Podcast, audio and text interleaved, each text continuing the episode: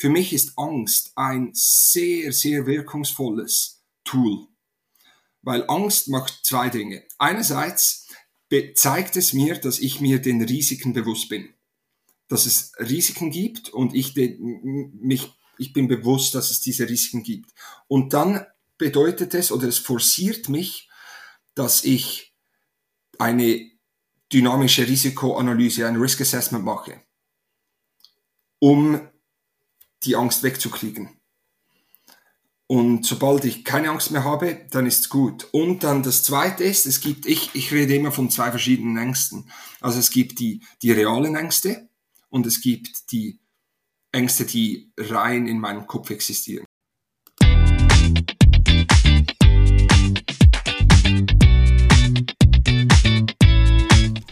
Herzlich willkommen bei Stark im Sturm, dem Podcast für Positive Leadership.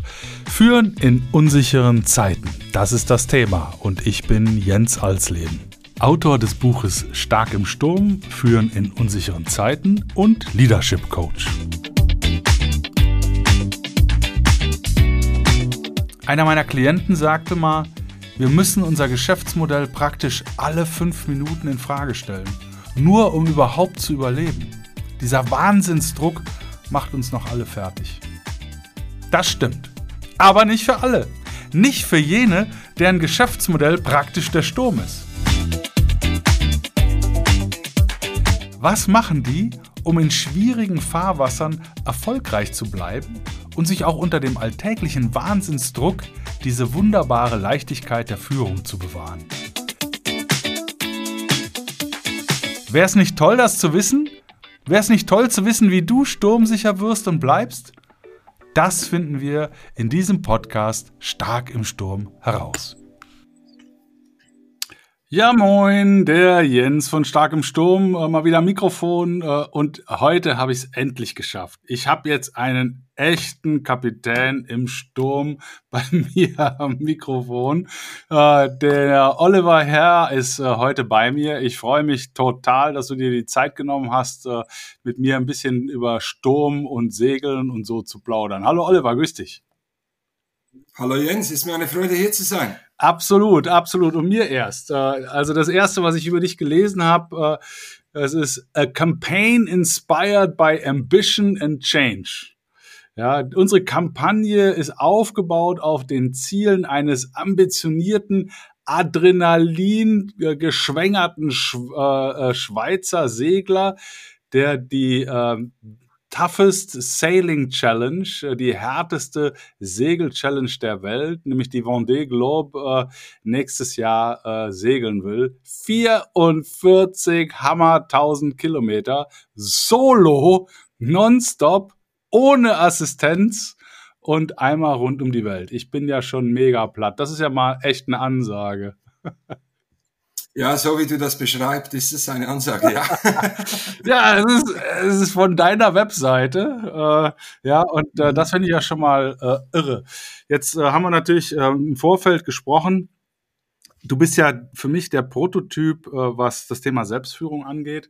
Wenn man äh, 44.000 Kilometer alleine unterwegs ist äh, auf hoher See, ähm, dann muss man verdammt nochmal sein bester Freund sein äh, und ähm, äh, mit Sicherheit äh, mehr in sich ruhen, als das äh, die äh, Wassermassen äh, neben und unter dir tun. Ähm, und ich finde das äh, wahnsinnig interessant, jetzt mal von dir zu hören. Äh, wie kamst denn du eigentlich dahin? Und äh, du bist ja auch ein Spätberufener, ne? Du segelst also nicht seit du zwei bist, sondern ähm, bist da ein bisschen später eingestiegen. Erzähl doch mal, wie es dazu kam, dass du dir diesen Irrsinn auferlegt hast. Ja, das ist eine gute Frage. Ähm, also auf eine Art, ich segel, segle schon seit, seit ich ein, ein Kleinkind bin. Das erste Mal, dass ich alleine ein kleines Segelschiff gesegelt bin, da war ich fünf Jahre alt, auf dem Zürichsee in der Schweiz. Ähm, aber ich habe es für viele Jahre nur als, als Hobby ähm, gemacht. Ich habe verschiedenste Jollenklassen gesegelt und auch sehr ambitioniert, aber es war immer ein Hobby. Ähm, ich habe dann ähm, auch studiert und war lange Zeit in Asien ähm, am Arbeiten und am Studieren und hatte dann nach meinem Abschluss auch eine ähm, Karriere eingeschlagen in der Geschäftswelt in Zürich. Ähm, aber das hat nicht wirklich geklappt. Im, im ähm, wann war das? Im Februar 2014 ist mein Vater ganz plötzlich verstorben. Und er ist auch, er war auch ein sehr passionierter Segler. Und er war auch sehr aktiv in Asien als Geschäftsmann und hat sehr viel gearbeitet. Und ähm, sein Tod war für mich sehr dramatisch auf eine Art und Weise. Ähm, ich habe mich dann mir dann die Frage gestellt, will ich so enden wie mein Vater, der einfach sein ganzes Leben lang gearbeitet hat und seine Bucketlist wurde immer größer und immer größer und hat sich dann trotzdem nie früh pensionieren lassen und schlussendlich ähm, ist er viel zu früh von uns gegangen. Und wenn man sich die Frage mal stellt, ob man das wirklich will, die nächsten 45 Jahre für jemanden oder in einem Beruf zu arbeiten, den dich nicht komplett erfüllt, ähm, wenn du dir diese Frage stellst, dann ist es eigentlich schon geschehen.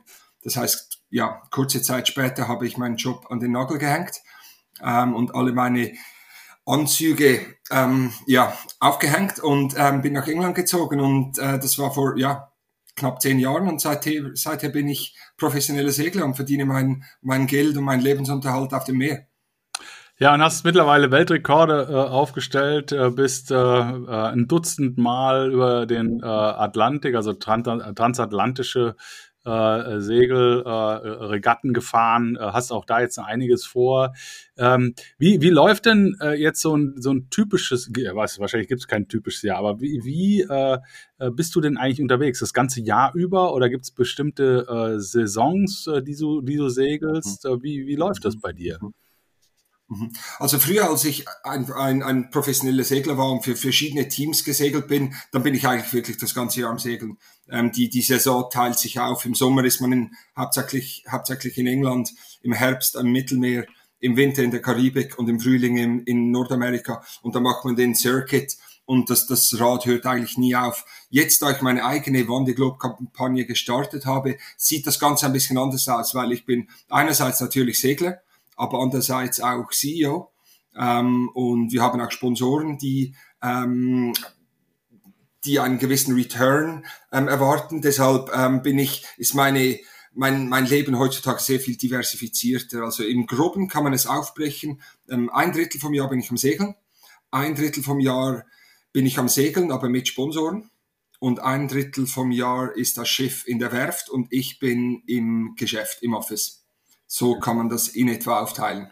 Okay, okay. Und jetzt äh, hast du ja noch etwas äh, über ein Jahr Zeit. Äh, wie, äh, wie ist dann so genau. dein, dein äh, Trainingsplan jetzt aktuell? Ähm, wie, wie viel Zeit beschäftigst du dich äh, auch jetzt zukünftig die nächsten, was sind das, 15 Monate noch mit, mit diesem ein Drittel, ein Drittel, Drittel oder wird es dann schon heftiger? Du hast, glaube ich, eine ganze Menge an Regatten auch vor dir, ne?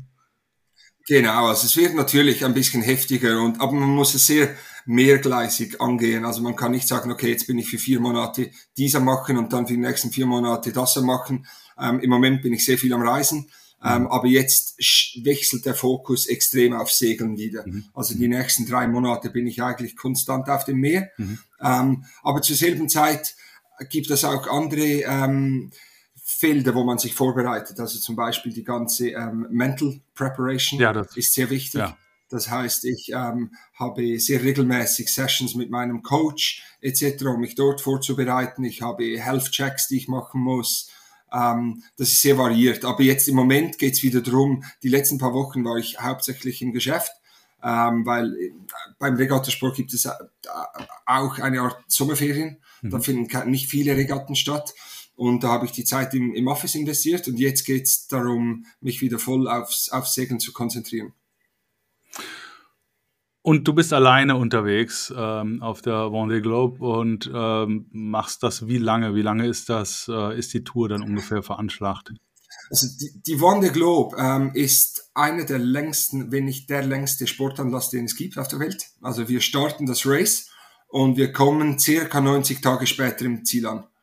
Ähm, das, das tönt jetzt noch sehr lang, aber wenn man am Segeln ist und sehr, das Ganze ist sehr intensiv und man bricht seine Ziele auf, dann ähm, ist es eine ziemlich kurzweilige Sache. ähm, und, und die 90 Tage und die 45.000 Kilometer, die verfliegen. ja, das, äh, das äh, geht mir auch manchmal so, äh, dass ich zurückgucke und sage, oh, wow, schon wieder ein Vierteljahr rum. Immer dann, wenn ich die genau. quartalsweise Umsatzsteuererklärung machen muss. genau, genau. allerdings, äh, allerdings äh, bin ich da nicht ununterbrochen dran äh, und ich äh, stelle mir das halt auch äh, extrem äh, anders vor vom Rhythmus. Ich meine, du kannst ja nicht äh, acht Stunden hinlegen und schlafen. Ne? Äh, wie, wie ist denn so dein Tagesrhythmus an Bord? Du bist wahrscheinlich äh, doch, äh, du musst ja rund um die Uhr irgendwie äh, den Überblick behalten. Wie geht das denn? Mhm. Ganz genau.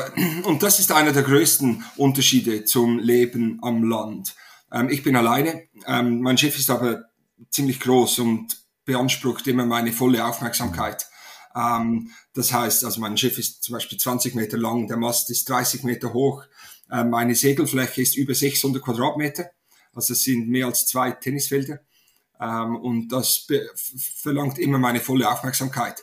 Jetzt, ähm, weil ich auch ein sehr ambitionierter und, und, ähm, Mensch bin und eigentlich gewinnen will und so schnell wie möglich, möglich segeln will, ähm, schlafe ich nie mehr als 30 Minuten am Stück. Das ist mein Rhythmus. 30 das heißt Minuten, aber nicht 30 Minuten. Ja, okay. ganz genau. 30 Minuten am Stück. Das heißt aber nicht, dass ich nur 30 Minuten am Stück, äh, 30 Minuten pro Tag schlafe. Nein. Also mhm. ich versuche immer noch meine vier bis fünf Stunden Schlaf mhm. reinzukriegen.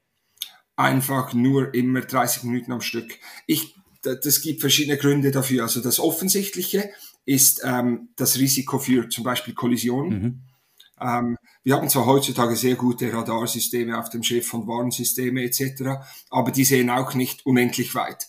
Ähm, ich weiß aber, dass in, innerhalb von 30 Minuten kann ich mein Umfeld, meine Umwelt ziemlich gut voraus ähm, einschätzen, was passieren wird. Dasselbe auch mit dem Wind zum Beispiel und den Wellen. Ich muss immer schauen, dass ich das ideale Segel ähm, in, in diesem speziellen Moment benutze.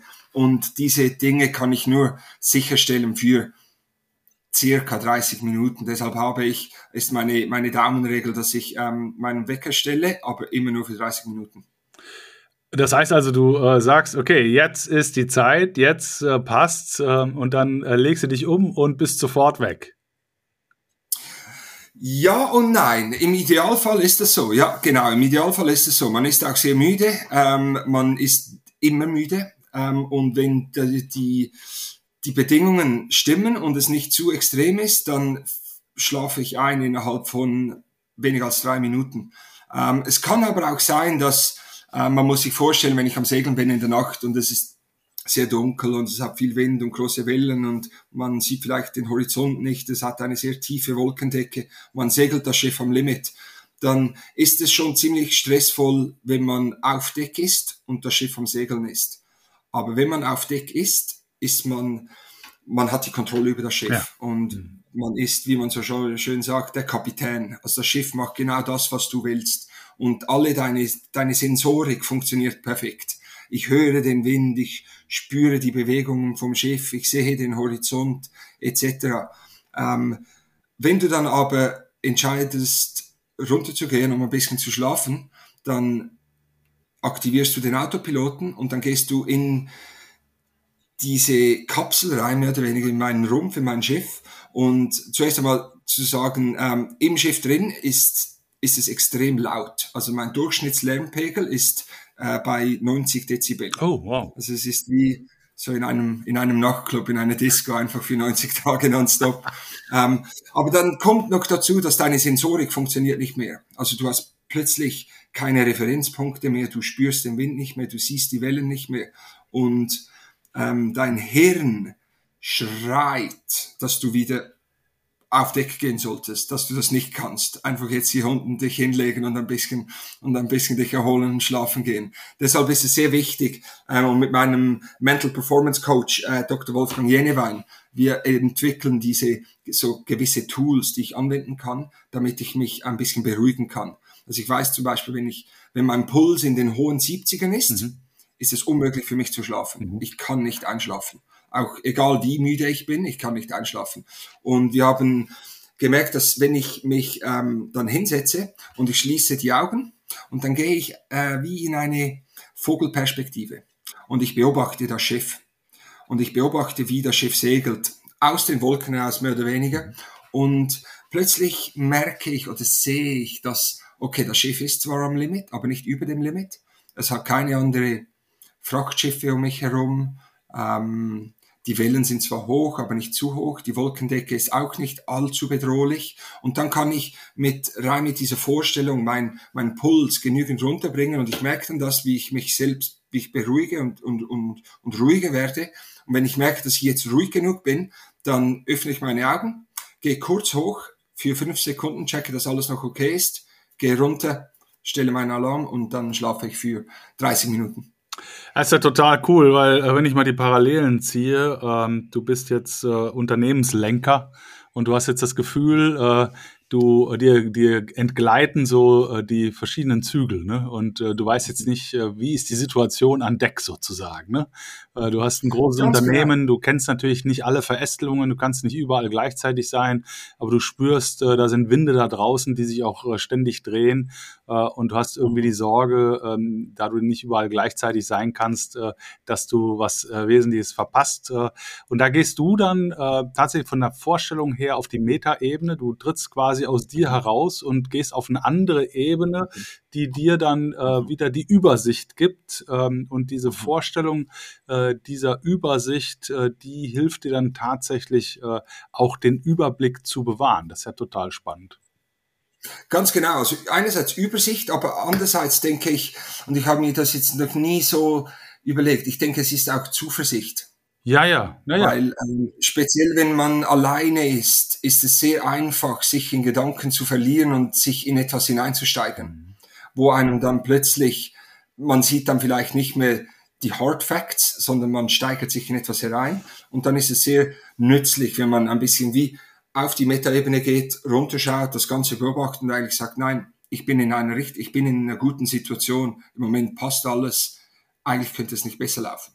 Ja, das ist übrigens auch eine, eine Technik äh, in der Konfliktmediation, ne? dass du dann tatsächlich hilfst, äh, auf eine höhere Ebene zu gehen, um äh, die Sachverhalte im Zusammenhang äh, zu sehen und dich nicht in Details mhm. äh, zu, zu verlieren im Konflikt äh, und einfach den Überblick zu bewahren äh, über, über die Situation. Ne? Ähm, mhm. Jetzt hast du auch gesagt, die, das Thema, man kann sich Gedanken verlieren und so weiter. Also viele Menschen von uns haben ja zu tun mit äh, Zukunftssorgen, Ängsten, Anxieties. Ne? Äh, und Anxieties äh, letztendlich entstehen ja daraus, dass man äh, äh sich Gedanken macht um die Zukunft äh, und mhm. ähm, daraus mhm. dann eben diese, diese Probleme entstehen. Jetzt musst du ja mhm. wirklich immer im Hier und Jetzt bleiben. Ne? Äh, dir ist ja äh, relativ wurscht, äh, was in, äh, ich sag mal, zwei Stunden ist, äh, sondern du musst ja im Hier und Jetzt sicherstellen, äh, dass du die richtigen Dinge richtig machst. Ne? Ähm, mhm. äh, und dann bist du ja mhm. auch äh, im normalen Leben, bist ja auch äh, CEO, hast du gesagt. Äh, wie, wie viel äh, kannst du denn mitnehmen von den, von den verschiedenen Welten in die verschiedenen Welten? Also dieses im Hier und Jetzt leben mhm. können, äh, wie hat dich das verändert als Mensch? Das ist eine gute Frage, Jens. Ähm, also einerseits natürlich, als Segler lebe ich sehr extrem im Hier und Jetzt. Aber ich schaue natürlich zum Beispiel auch immer die Wettervorhersagen an, die Windvorhersagen etc. Und das mache ich nicht einmal pro Tag, das mache ich viermal pro Tag. Mhm. Immer um sicherzustellen, dass ich in acht Stunden, zwölf Stunden, 24 Stunden immer noch am richtigen Ort bin mhm. für die, die Konditionen, die vorausgesagt sind. Ähm, aber was ich von den zwei Welten ähm, lernen kann, ist, also einerseits das Segeln gibt einem, einem eine gewisse ähm, Resilienz, sage ich jetzt mal, ähm, und eine gewisse, es ist nicht eine Arroganz, aber es ist ein, ein Selbstbewusstsein, mhm. zu wissen, dass man eigentlich mit allem klarkommt, weil man ist alleine. Also ohne, wenn ich das nicht von mir selbst sagen könnte, wäre ich im falschen Sport, würde ich den, den falschen Beruf ausüben. Ich denke, das ist sehr wichtig in, in der Geschäftswelt, dass man zuversichtlich ist und sich seinen Skills und seinen Fähigkeiten bewusst ist und, und, und weiß, dass eigentlich egal was kommen kann, ich kann es, ich kann es überwinden. Ähm, das ist das, was ich vom Segelsport in das Geschäftsleben ähm, sehr gerne übernehme. Und vice versa, auf die andere Richtung, denke ich, ähm, mein Studium und meine, meine Erfahrung in der Geschäftswelt haben mir eine gewisse Fähigkeit gegeben, Sachen oder gewisse Dinge oder Problemstellungen sehr strukturiert anzuschauen und auch rational anzuschauen. Weil ähm, bei mir auf, auf dem Meer geht es darum, meine Energie zu, zu managen. Ich kann nicht grundlos Energie verschwenden. Mhm. Und was ich zum Beispiel früher vor allem das Problem hatte, ich bin ein, ein sehr, ein eher emotionaler Mensch und ein sensibler Mensch. Ähm, und sobald man sich zu sehr auf Emotionen etc. einlässt und diese, ähm, die verbrauchen sehr viel Energie. Ähm, es ist viel besser auf eine Art und Weise, wenn man versucht, speziell in Problemsituationen sich auf Rationalität ähm, zu fokussieren als Emotionalität. Und ich denke, das, das ist was, das ich gelernt habe in der, in der Geschäftswelt. Das Unwesentliche vom Wesentlichen zu trennen. Okay, ähm, jetzt würde ich mal äh, die Hypothese aufstellen, dass du ja deine Emotionen nicht verdrängst, sondern äh, deine Emotionen äh, für dich äh, äh, vernünftig bearbeitest, sodass du wieder auf die äh, Ratio zurückgehen kannst, oder? Mhm. Ja, sicher, natürlich. Und die meisten Probleme, die ich habe, und ich denke, die meisten Probleme, die in, in der Geschäftswelt auftreten, die sind nicht auf emotionaler Basis, die sind rational. Ähm, es macht es erst sehr schwierig, wenn du die Emotionen reinbringst. Und oft fällt die Entscheidung oder der Lösungsfindungsprozess fällt einem oft einfacher, wenn man versucht, die Emotionalität auszublenden und mehr auf die Rationalität zu gehen. Ja. Aber dafür muss, ich, äh, dafür muss ich zumindest die Emotion anerkennen äh, und ich muss, äh, ja, ich muss, äh, man muss sich der Emotion bewusst sein. Genau, das meine ich, ne? Und und mhm. äh, ja. gütig annehmen, wie ich immer so schön äh, sage, und mhm. halt auch wirklich äh, in der Sekunde ähm, analysieren, äh, ist, äh, hat die Emotion jetzt, welche Berechtigung hat die, was will die mir eigentlich sagen? Mhm. Äh, und das dann auch mhm. letztendlich mhm. dem ein bisschen Raum geben. Also ich könnte mir vorstellen, mhm. es gibt auch Situationen, äh, da äh, hast auch du äh, eine scheiß Angst, oder? Ah, natürlich, absolut. Das gibt sehr regelmäßig. Aber zum Beispiel bei der Angst, also das ist ein sehr gutes Beispiel. Mich fragen, mich hat kürzlich jemand gefragt, was bedeutet Angst für dich? Für mich ist Angst ein sehr, sehr wirkungsvolles Tool. Weil Angst macht zwei Dinge. Einerseits zeigt es mir, dass ich mir den Risiken bewusst bin. Dass es Risiken gibt und ich, mich, ich bin bewusst, dass es diese Risiken gibt. Und dann bedeutet es oder es forciert mich, dass ich eine dynamische Risikoanalyse, ein Risk Assessment mache, um die Angst wegzukriegen. Und sobald ich keine Angst mehr habe, dann ist es gut. Und dann das Zweite ist, es gibt, ich, ich rede immer von zwei verschiedenen Ängsten. Also es gibt die, die realen Ängste und es gibt die Ängste, die rein in meinem Kopf existieren. Oh. Als Beispiel, wenn ich alleine auf dem Meer bin, in der Mitte vom Atlantik und ich habe ein Problem auf dem Masten in 30 Meter Höhe, dann muss ich den Autopilot einschalten und selbst auf den 30 Meter hohen Mast klettern. Jetzt, wieso habe ich Angst, das zu machen? Und ich habe Angst, mache ich gar nicht gerne. Einerseits, das Erste, das einem in den Sinn kommt, ist, dass ich runterfalle aber ist ja unmöglich. Ich habe ein Seil, ich bin gesichert. Dieses Seil ist getestet auf, ich weiß nicht wie viele Tonnen. Das, der Materialfehler, der passiert nicht. Das ist alles so getestet. Also ich falle sicher nicht vom Masten. Okay, wieso habe ich denn Angst? Was ist eine weitere Angst? Aber ah, vielleicht schlage ich mir den Kopf an. Wenn ich hin und her schwinge, vielleicht, ja, habe ich eine Kopfverletzung. Okay, und deshalb habe ich einen Helm auf dem Schiff. Also ich trage einen Helm, wenn ich den Mast aufklettern muss. Also dann kann es die Kopfverletzung kann es auch nicht sein. Und plötzlich macht man so wie mit sich selbst, und das passiert in wenigen Sekunden, macht man eine Risikoanalyse oder ein Risk Assessment und dann sag, gebe ich mir selbst die Antworten und ich mache das ganz rational und am Schluss muss ich sagen, okay, Oli, es gibt eigentlich keinen Grund, Angst zu haben, jetzt tu es. Und dann machst du es. Das ist total spannend, weil das äh, haben, äh, das machen wir, äh, wir Investoren. Äh, ich zähle mich ja immer noch mhm. dazu, auch wenn ich ja nicht mehr im Private mhm. Equity bin, aber natürlich genauso. Ne? Wir machen ein Risk Assessment mhm. und wir machen die, äh, wir äh, versuchen die Risk Mitigating Factors aufzu, aufzusetzen mhm. äh, und äh, wir äh, versuchen möglichst viele dieser risikomindernden Faktoren zu kontrollieren. Damit wir ja. das äh, Restrisiko äh, der Dinge, die wir nicht kontrollieren können, äh, relativ mhm. gering halten. Äh, und äh, dieses mhm. Risiko, äh, das äh, wird dann entsprechend eingepreist. Ne?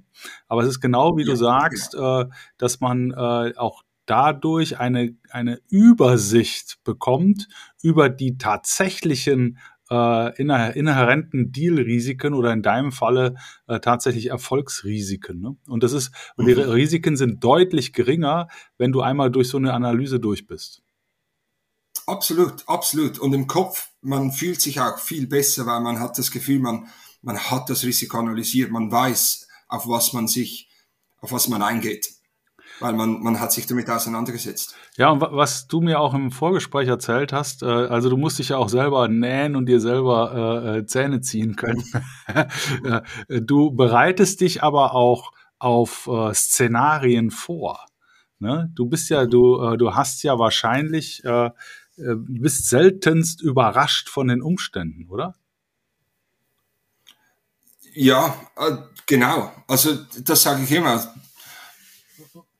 die Regatta ist eigentlich schon gewonnen oder verloren vor dem Start. Es geht alles um die Preparation, sei es mental, sei es körperlich, sei es technisch, ähm, weil eine Überraschung ist in den seltensten Fällen gut, speziell in meiner Welt. ja, und ich versuche das auch immer wieder zu übersetzen, äh, weil der Alltag jetzt auch in, in der Businesswelt, der ist ja so voll ähm, dass mhm. äh, das reine Abarbeiten der To-Dos äh, einen schon komplett mhm. in Beschlag nimmt äh, und mhm. ähm, die wenigsten haben tatsächlich den Raum für Scenario Planning und auch wirklich äh, Szenarien äh, äh, durchzuspielen. Also ich kenne das auch aus der mhm. Bundeswehr, die sogenannten Sandkastenübungen. Da werden ja tatsächlich, da wird ja geübt, bis der, äh, bis äh, dir die Übung zum Hals rauskommt, ja.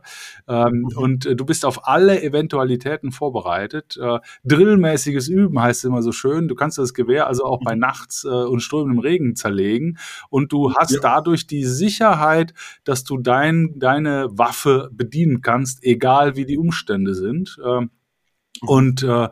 das machst du ja auch. Äh, und das ist im mhm. Businessleben äh, so ganz zurückgedrängt, habe ich manchmal den Eindruck. Also wer denkt denn äh, mhm. in Szenarien und spielt die wirklich durch? Wer spielt denn mhm. tatsächlich mal ein Katastrophenszenario durch, wo das mhm. Unternehmen zwei Tage lang stillsteht? Das kann man sich ja fast gar nicht erlauben. Mhm. Ja, ja. Nein, das, das ist eine gute Frage. Das habe ich mir so noch nie oder ein, ein gutes Statement, das habe ich mir so noch nie überlegt, aber das ist absolut der Fall. Und ich denke mal, wie du gesagt hast, mit, schon nur mit den Pendenzen von, und den E-Mails etc. ist der Tag eigentlich schon voll. Ähm, für mich, in meiner Welt, ist es suboptimal, wenn ich nur reaktiv bin. Also das Beste ist, wenn ich konstant, konstant proaktiv bin. Ja. Dass ich auch Dinge erledige, die zum Beispiel wichtig sind, aber noch nicht dringend. Sobald sie dringend sind, dann reagiere ich nur noch und bin nicht nur nicht mehr proaktiv und bin nicht, wie soll ich sagen, vor der Welle, sondern dann reagiere ich nur noch und dann bin ich auch nicht mehr wirklich der Kapitän, sondern dann, ja, haben äußere Einflüsse übernommen und, und das ist in meiner Welt sehr suboptimal. Ja, ja, ja das, kann ich mir, das kann ich mir gut vorstellen. Ähm, was war denn äh, für dich, äh, jetzt mal, musst du nicht erzählen, aber was war denn für dich eigentlich in deiner Welt die verrückteste, äh, die gefährlichste, die, die im Nachhinein irrste Situation? Ähm, ah, da gab es natürlich, oder da gibt es viele, da können wir noch lange drüber plaudern. Ähm, eine extreme Situation, die ich hatte, ähm, war in, in einer Transatlantik-Regatta letzten Herbst. Die ging von Frankreich nach Guadeloupe, solo über den Atlantik. Und ich hatte einen sehr suboptimalen Start. Ähm, ein, ein Kontrahent, ein Mitbewerber, der ist in mein Schiff gesegelt und ich hatte einen seriösen Schaden und das Schiff musste an Land und aus dem Wasser genommen werden und ich bin erst vier Tage später gestartet und ich war mental schon sehr müde, als ich losgesegelt bin, weil das Ganze hat mich ziemlich ähm, kaputt gemacht. Aber dann bin ich gesegelt und hatte eigentlich ein ziemlich gutes Race und habe auch wieder andere Segelschiffe eingeholt und dann ähm, man war es zweieinhalb Tage vor dem Ziel, ist mein Autopilot ausgestiegen. Also eigentlich mein ganzes elektrisches System ist ausgestiegen. Und für einen Einhandsegler ist es sehr schwierig, ein Schiff zu segeln ohne Autopilot. Es heißt eigentlich, dass man nicht sich nicht mehr erholen kann. Man kann nicht mehr schlafen, man kann nicht mehr von Deck. Ähm, und ich versuche das dann zu reparieren und ich, und ich habe schnell gemerkt, dass das irreparabel ist. Und dann hab, hatte ich zwei Möglichkeiten. Entweder könnte ich die Regatta abbrechen und zur nächsten Insel segeln. Oder, und das habe ich gemacht, gesagt, okay, es sind noch circa 60 Stunden. Oli, nach 60 Stunden bist du im Ziel und du kannst so lange schlafen, wie du willst. Ähm, du kannst machen, was du willst. Du musst nur ins Ziel kommen. Und zwar so schnell wie möglich, weil du kannst nicht mehr schlafen. Und dann bin ich für 60 Stunden nonstop, war ich das Schiff am Steuern und hatte keine Minute Pause und habe das Schiff aber über die Ziellinie segeln können und sogar noch in den Hafen gebracht und dann ging ich ins Hotel und hatte eine gute, eine gute Nacht ähm, Schlaf. Aber das, in diesem Moment hatte ich mit mir selbst eine Diskussion, Uli, kannst du das überhaupt? Ist das möglich? Und ich, schlussendlich kam ich zum Schluss, wenn ich es nicht probiere, weiß ich es nie. Also probieren wir es mal.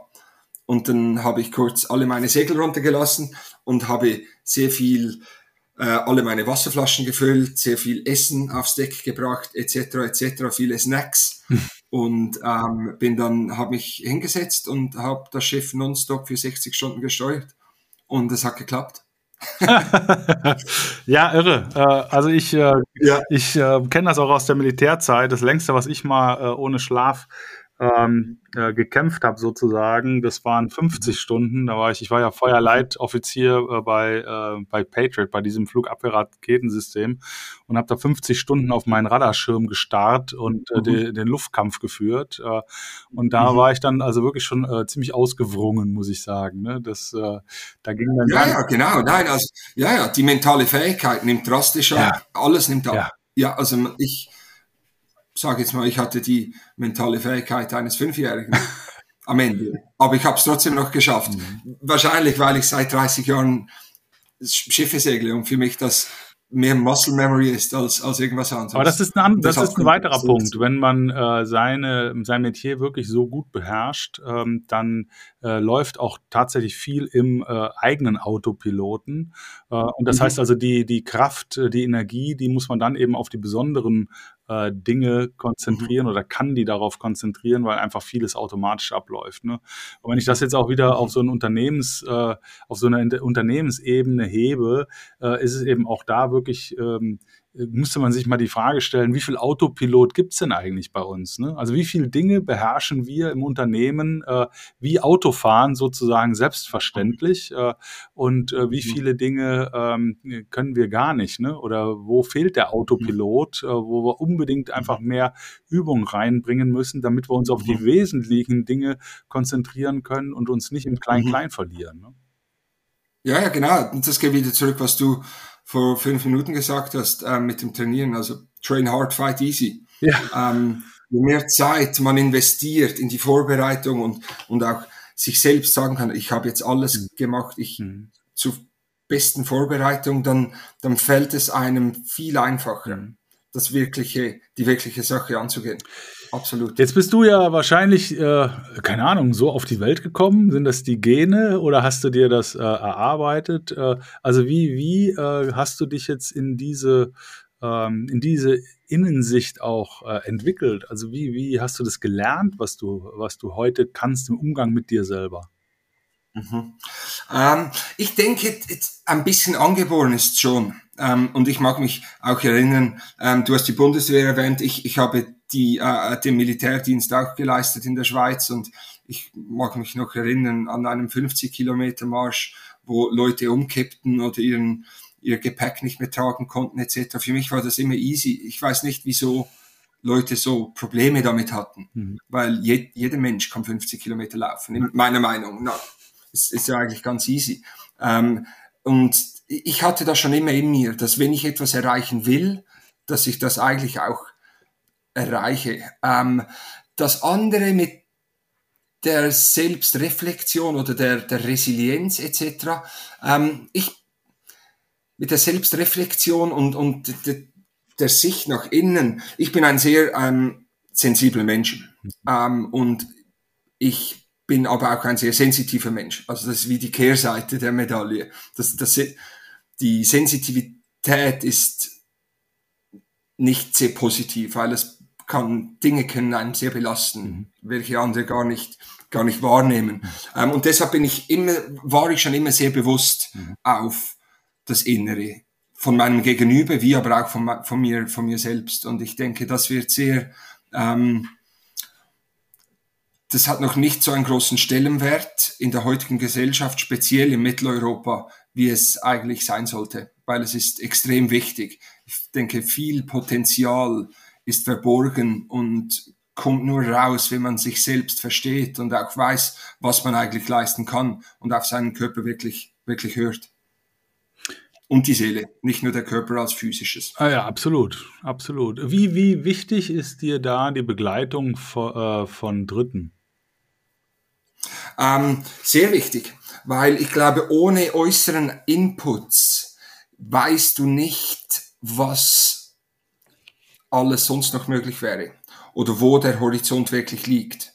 Weil das ist auch so, wenn ich alleine bin, ähm, das Fehlen von äußeren Inputs ist sehr ein, einmalig.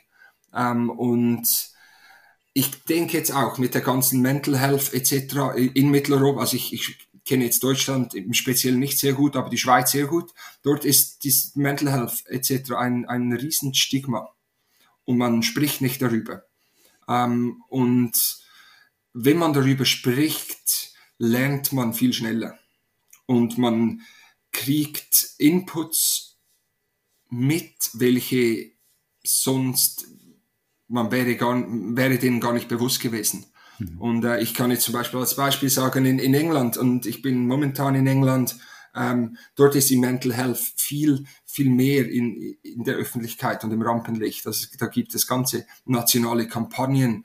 Ähm, it's okay not to be okay or talk to someone, etc., etc. Und ich denke, dass ja, das Potenzial der, eines Individuums, wie aber auch der ganzen Gesellschaft, könnte noch, ja, ist viel höher, als es eigentlich ist weil man, man weiß gar nicht, was alles möglich ist, was man alles leisten kann als Mensch. Ja, absolut. Äh, ich habe da so einen schönen Spruch mal gehört. Ähm, das, das Gehirn sagt, äh, woher soll ich wissen, äh, was ich denke, bevor ich höre, was ich sage.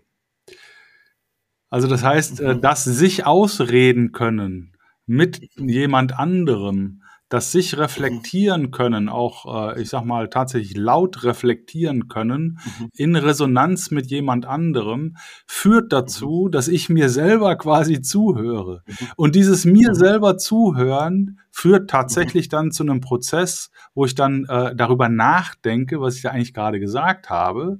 Und das wiederum führt äh, dazu, dass ich äh, wirklich zu Lösungen in der Lage bin ähm, oder auch Lösungen verwerfen kann, die mir vorher irgendwie so klar waren. Also ich kann komme dann wirklich ins Grübeln, ins Nachdenken, ins Reflektieren äh, und dann damit auch zu viel klareren Entscheidungen. Genauso wie man ja auch weiß, wissenschaftlich äh, bewiesen, wenn ich Dinge äh, aufschreibe, dann bin ich dadurch, also wenn ich meine Gedanken aufschreibe, dann bin ich dadurch in, die, in der Lage, auf die Metaebene zu gehen, also um, bei dir im Bild zu bleiben, quasi aus mir rauszutreten, äh, in die Wolkendecke rein und mich äh, und mein Schiff von oben zu betrachten. Mhm. Und das ist wiederum mhm. extrem wichtig, um äh, zu reflektieren und äh, für sich auch Lösungskonzepte zu entwickeln, Gedanken zu entwickeln, äh, die man dann auch in der Lage ist umzusetzen. Ne? Also dieses äh, in Austausch zu gehen mit jemandem, jemand anderem ist wahnsinnig mhm. wichtig. Ist auch evolutorisch in uns angelegt. Wir sind ja Resonanztiere. Wir können ja alleine nicht existieren. Ne? Ja, ganz genau. Und die Reflexion ist extrem wichtig. Und ähm, um, es tönt jetzt vielleicht ein bisschen dumm, aber um Selbst Selbstreflexion zu erlernen oder zu verbessern, ist an erster Stelle mal die Reflexion auch mit, mit deinem Gegenüber. Ja. Ähm, alleine kriegst du das, kriegst du das nicht hin. Ja. Und ähm, ich wünschte mir, dass mehr Leute darüber sprechen würden in, ähm, im, wie soll ich das sagen, im deutschsprachigen Raum. Ja, ich sag mal, du bist ja in einer äh, Branche unterwegs, wo das ja selbstverständlich ist. Ne? Äh, also es heißt ja immer so schön, es wird keiner mehr Olympiasieger, der äh, keinen Mentalcoach hat. Also im Sport ist das irgendwie so anerkannt. Also zumindest äh, relativer anerkannt als im Wirtschaftsleben. Im Wirtschaftsleben äh, nimmt es so ganz langsam seit Corona äh, einen anderen äh, Stellenwert ein, weil die Leute alle merken, sie sind irgendwie belastet. Aber da kommt es eher aus der Ecke, äh, ich kann nicht mehr, ich bin kaputt, mhm. äh, ich muss irgendwas mhm. machen. Und es ist, wird weniger genau, als echte. Mehr wieder das Reaktive als Proaktive. Ja, ja, genau, genau. Und, und das Proaktive, also das ist ja wie äh, der Muskel, ich sag mal, das Fitnessstudio für die Seele, ja. Also wo mhm. ich halt äh, zweimal in der Woche hingehe und anstatt Eisen zu stemmen, gehe ich halt in die Reflexion mit jemand mhm. anderem. Ähm, und das stärkt dann äh, meine Seelenmuskeln. Äh, das ist mhm. leider äh, in der Tat noch nicht angekommen. Ja. Hat auch was zu tun genau. mit unserer Fehlerkultur und, und wie wir sozialisiert sind. Äh, ähm, und ich kann natürlich auch nur hoffen, dass sich das ändert, weil, und das ist ja das Entscheidende, was du gesagt hast, der Mensch gar nicht weiß, wozu er in der Lage ist. Und das aber tatsächlich äh, ist der, der, einer der entscheidenden Wege, um die Potenziale freizusetzen. Ne? Mhm. Ja, genau. Ja, ganz genau. Mhm. Und, und hinzu kommt auch noch, und in, in der Geschäftswelt, denke ich, ist das sehr der Fall, dass ähm, die, die Soft Skills und die Zwischenmenschlichkeit und diese Fähigkeit oder Kompetenzen werden sehr oft unterschätzt oder ja, nicht genug Aufmerksamkeit geschenkt. Ähm, und und wenn, wenn man ein Team hat, dann muss zuerst mal der Leader mit sich selbst in, ja, gute, gute Skills und Kompetenzen etc. zeigen, aber dann diese auch seinem Team weiterzugeben, weil wenn im Team die Chemie stimmt und das Zwischenmenschliche stimmt, ist es eine komplett andere Welt, als wenn es nur, ja, fünf Menschen sind, die sich mit dem Nachnamen, Familiennamen ansprechen und ja, kaum kennen. Das ist so. Ist ein bisschen so. Ich meine, du hast ja auch ein, du hast ja auch ein Team um dich rum. Äh, sowas kann man ja auch gar nicht alleine äh, machen. Du musst dann alleine segeln. Aber äh, in der Vorbereitung äh, bist du ja auch äh, CEO, hast du gesagt. Ne? Und dadurch äh, kennst du das natürlich auch aus eigenem Erleben. Ähm, da, jetzt habt ihr natürlich äh, auch, äh, kannst ja vielleicht gleich nochmal so zwei Sekunden sagen zum Team, äh, zwei Minuten, nicht Sekunden, um Gottes Willen, äh, zwei Minuten zum Team äh, und zu eurem Setup äh, erzählen, wie ihr da zusammenarbeitet und was auch da deine, deine Takeaways sind, für, sowohl für das Segeln als auch umgekehrt fürs, für, die, für das Teamleading. Mhm, mh. Ja, ähm, Genau, also ich, ich finde es immer ein bisschen schade, dass mein Sport Solo-Segeln heißt oder Einhandsegeln, weil es ist eigentlich das genaue Gegenteil. Ja. Ähm, ich vergleiche es sehr oft mit dem, mit zum Beispiel mit der Formel 1.